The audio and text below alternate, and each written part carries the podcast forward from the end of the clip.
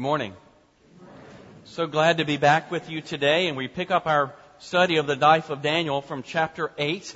Last time we were together, we studied chapter 7, and you might remember that we looked at chapter 7 as like a little bit of an Oreo cookie. That there's hard things on the outsides, but in the center is the truth that Jesus reigns over all. His grace will triumph in the end. That good part in the middle is the reign of Christ when he will return and right every wrong and put away every sin and cleanse this world fully and finally. And the way that we make sense of our hard times today is in light of that good part in the middle when Jesus is going to return. But chapter 8 turns the page. Chapter 8 prepares us for the long journey.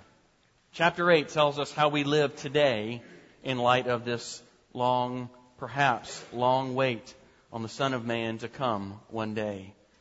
We know it's true that Jesus rules and reigns. We know it's true that He's going to return, but sometimes it sure is difficult to see that in our lives, isn't it?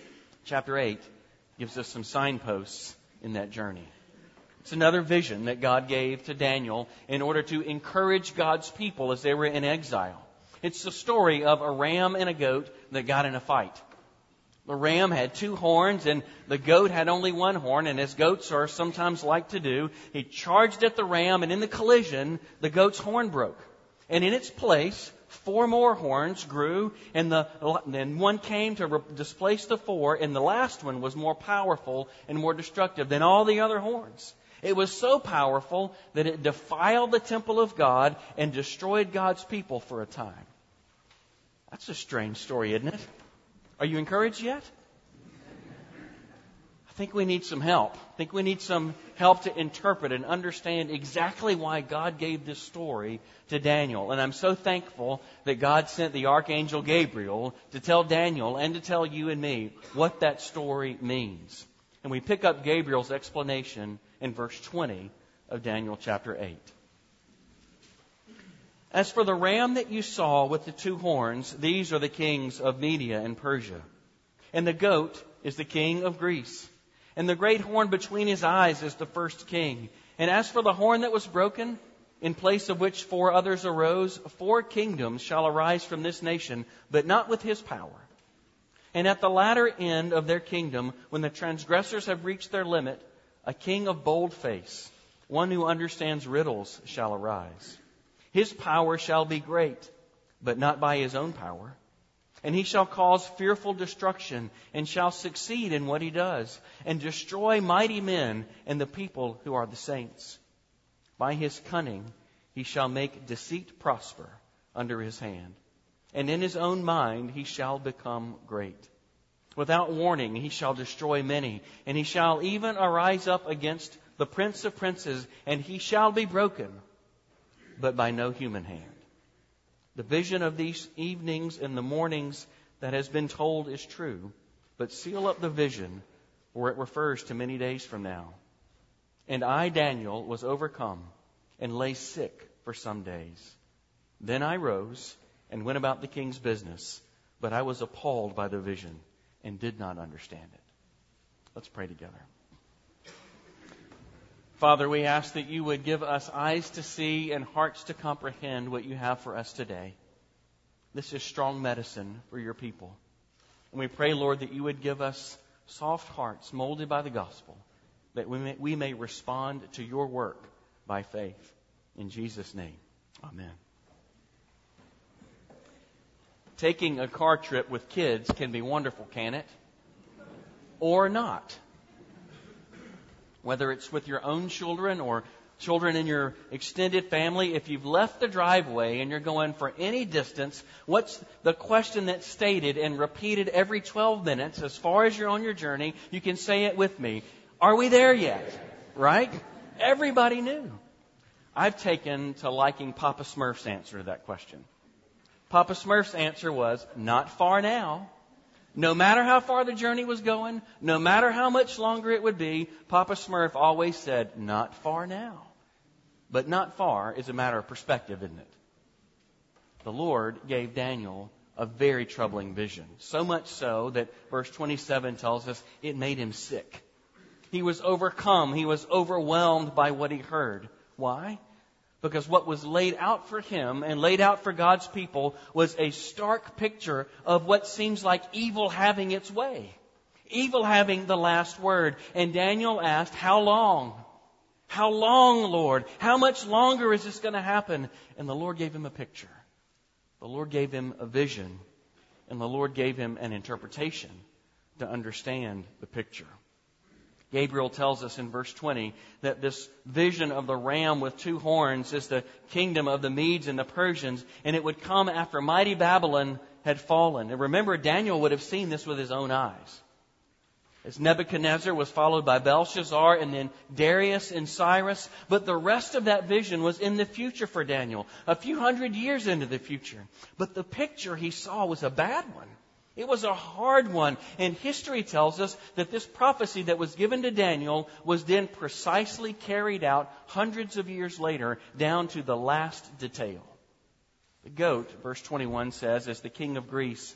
And we recognize in history that that king was Alexander the Great. He conquered the world, and yet at the brief age of 33, he was killed and succeeded by four of his generals, which verse 22 says is going to happen.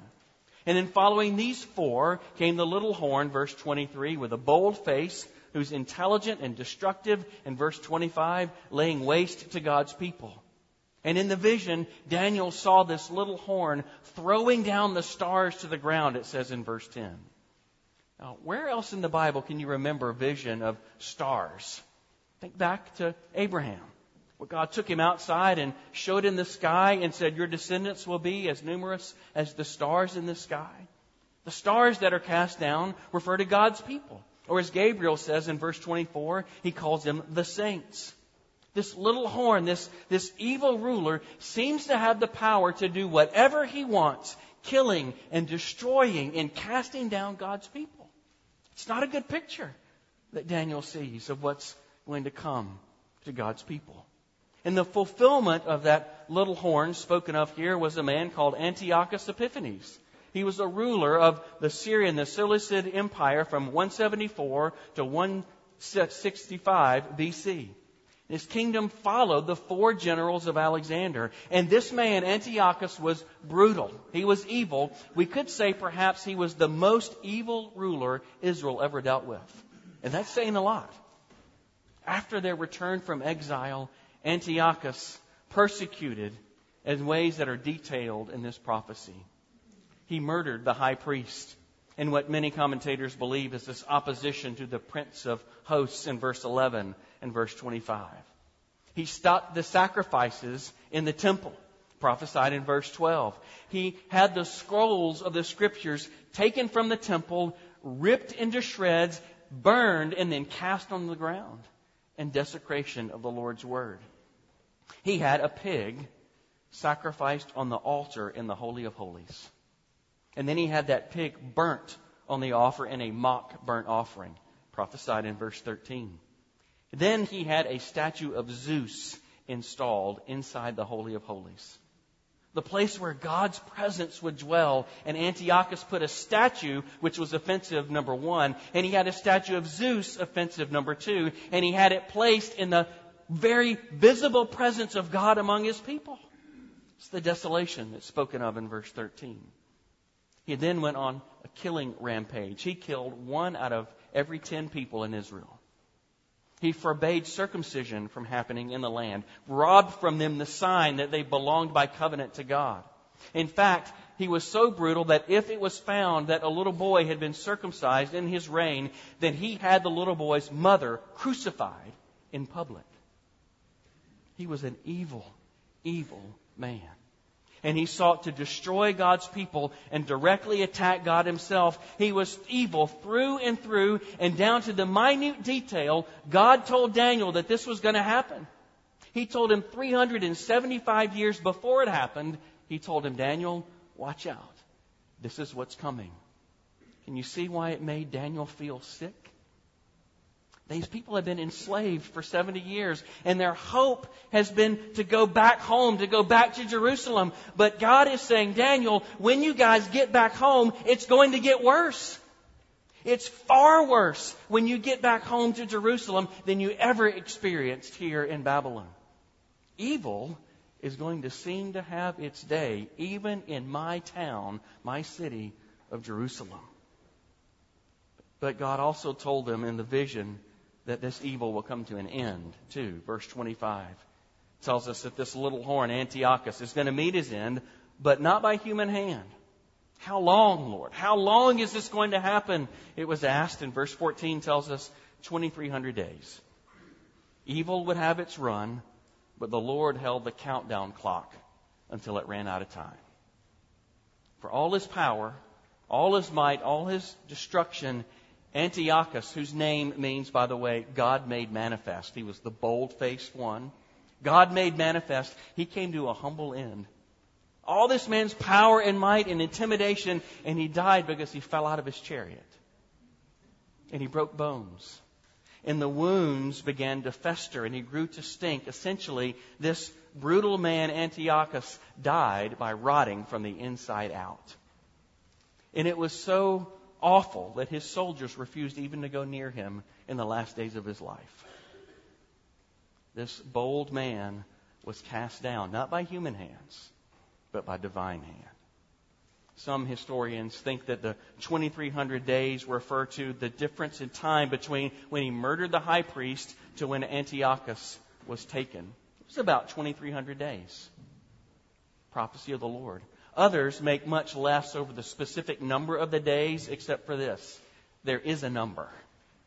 There is a number known to the Lord. It is firmly in His hand, and although it may appear that evil is winning, God has numbered the days of sin and evil, and the world is going to come to an end one day, and every touch of evil and destruction will be removed.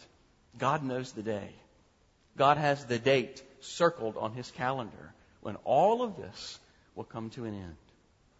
So, what are we supposed to make of this zoological drama that God laid out for us?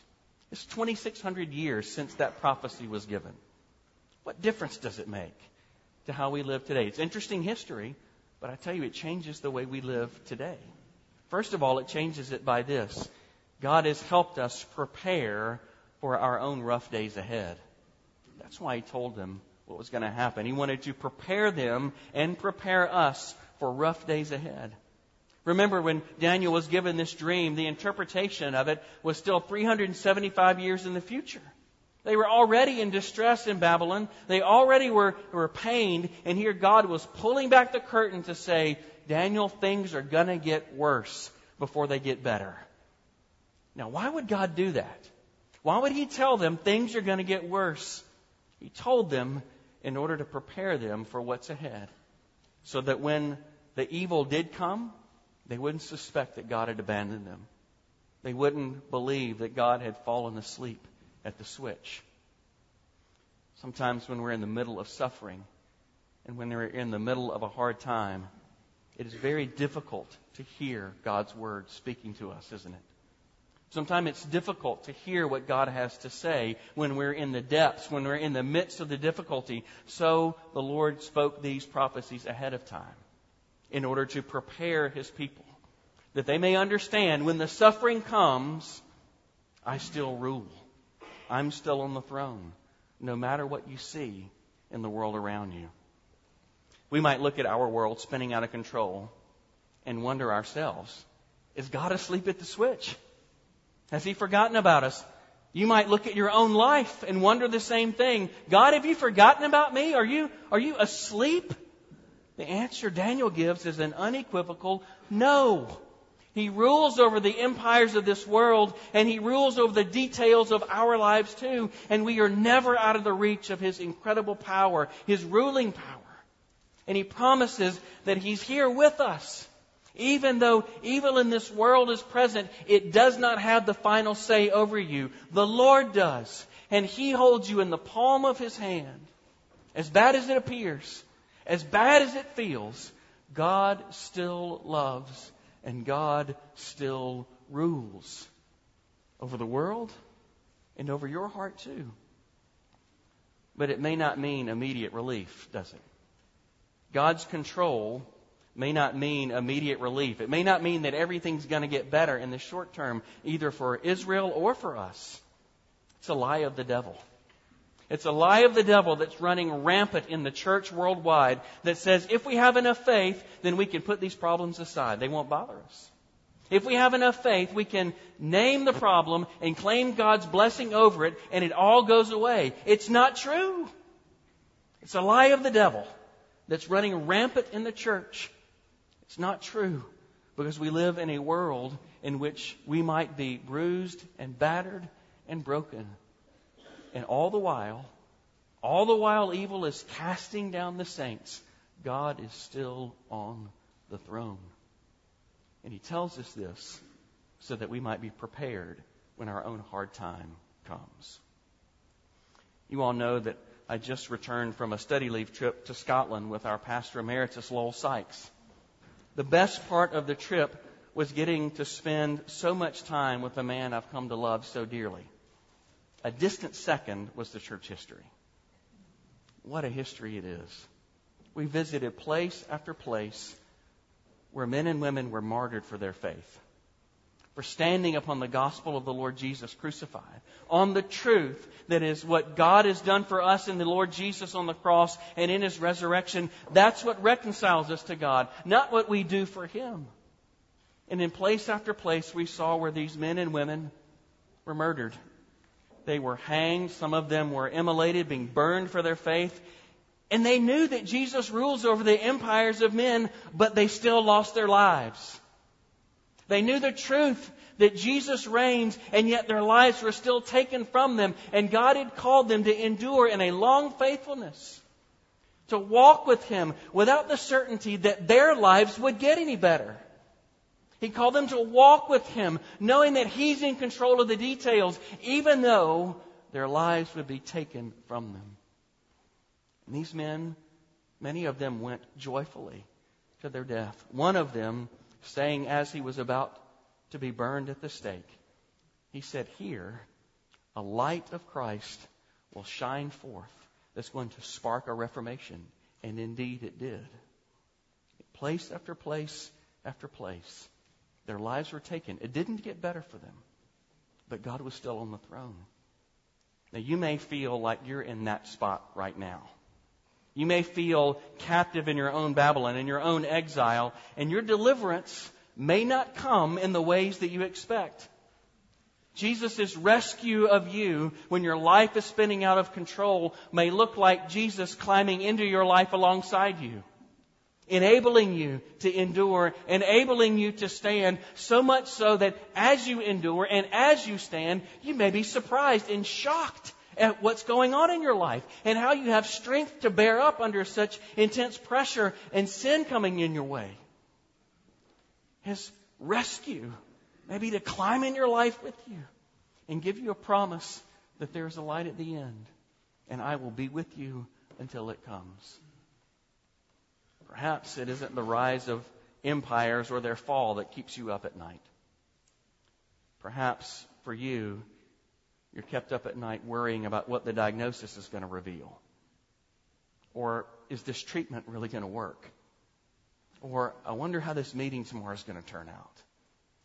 Or is there going to be enough money at the end of the month to pay the bills? Or Lord, I am so tired and worn out and I don't know if I can keep going. Or Lord, am I still going to have my place when my secret gets out? Or Lord, it can't possibly get any worse than it is right now, can it? These might be the things that terrorize you. Friends, know that the world that threatens you is no threat to your God who loves you.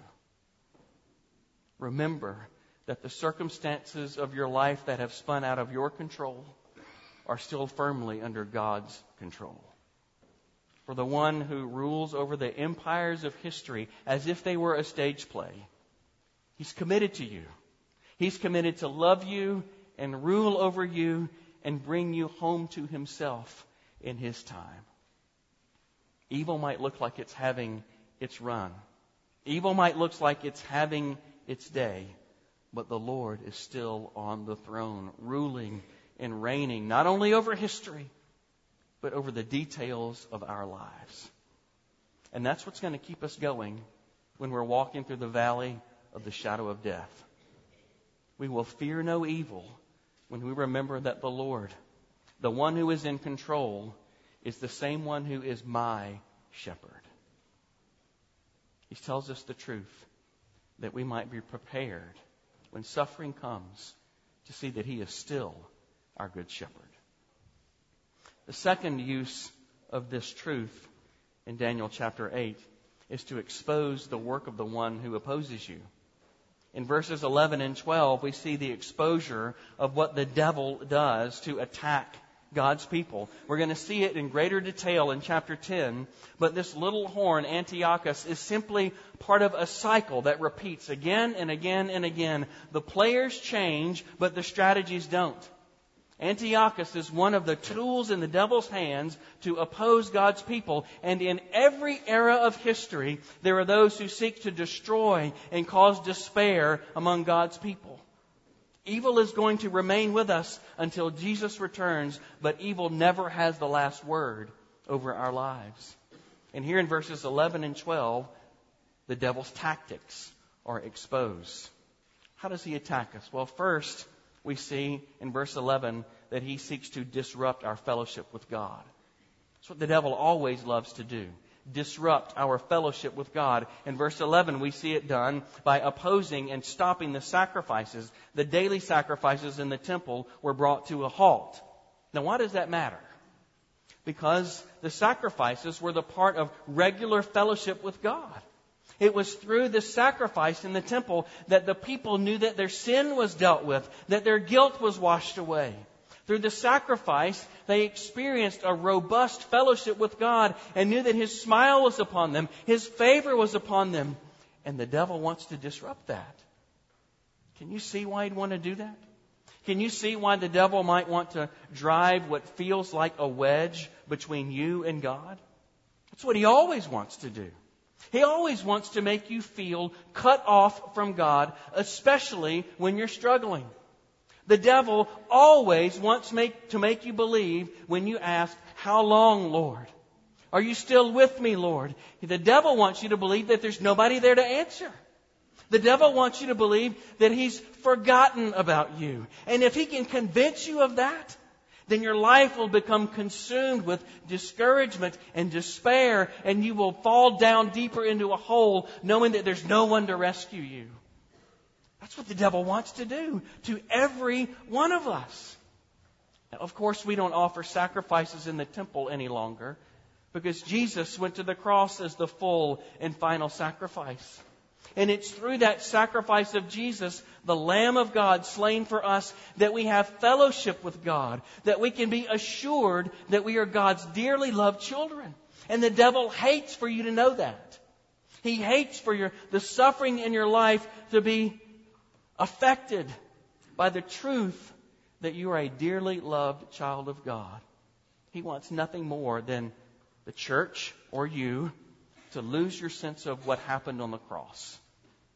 That Jesus was punished in our place so that we can be assured of our fellowship with God, be assured of His favor, be assured of His smile, so that we would keep our eyes on the cross. Friends, anything anything that masquerades as fellowship with God without majoring on the cross plays into the devil's hands. Anything. Whether it is you feeling as though you have no real need for the cross because you're really not that bad of a person. It's a little bit of overkill, God. I'm really not that bad. It, it, it seems like that's way too much that you would send your son to the cross for me. I'm a pretty good guy. Taking our eyes off the cross. Or whether it's you feeling like you're so broken and so guilty and so shame filled that there's no way that this cross could reconcile you to a holy God.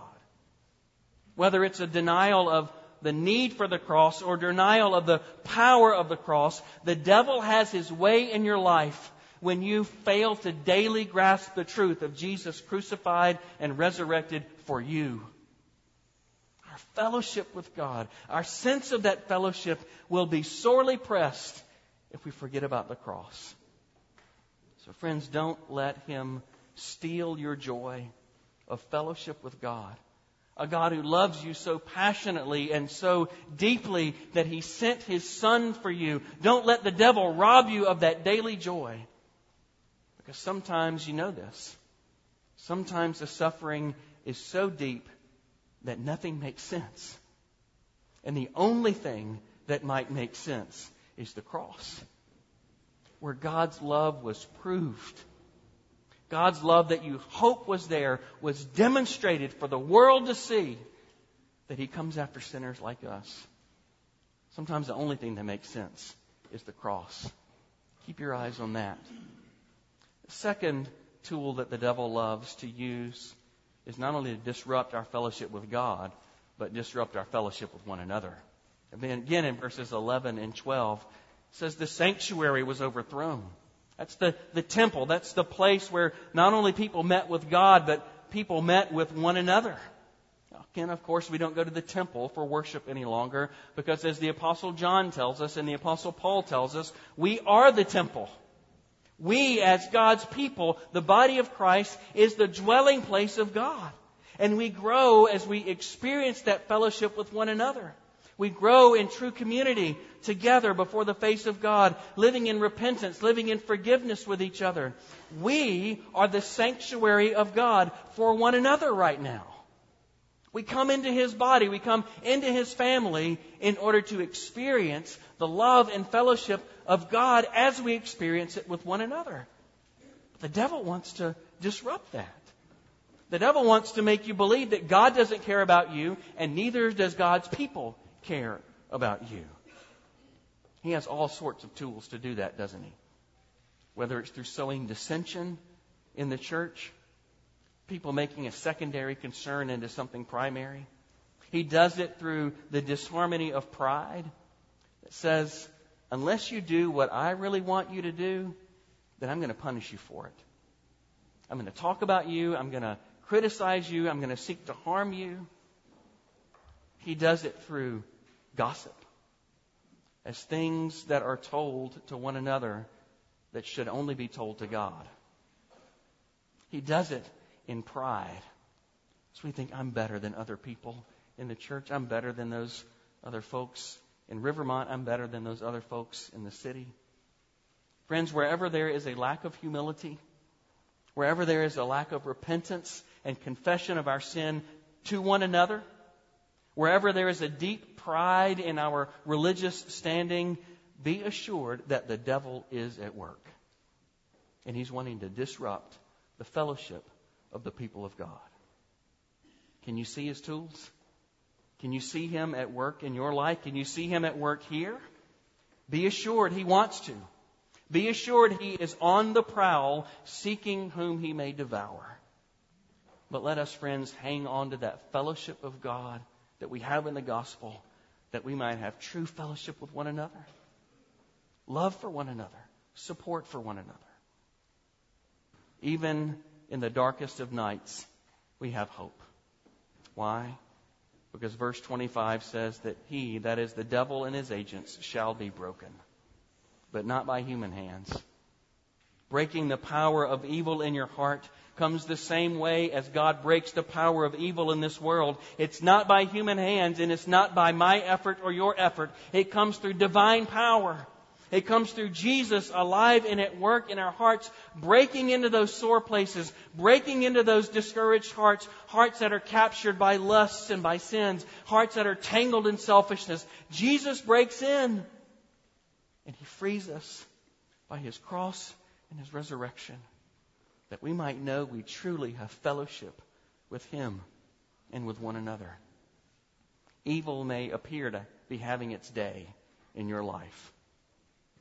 But Daniel 8 tells us the Lord has the last word. And it's a word of love and a word of life. How long? How long, O oh Lord? How long must we endure?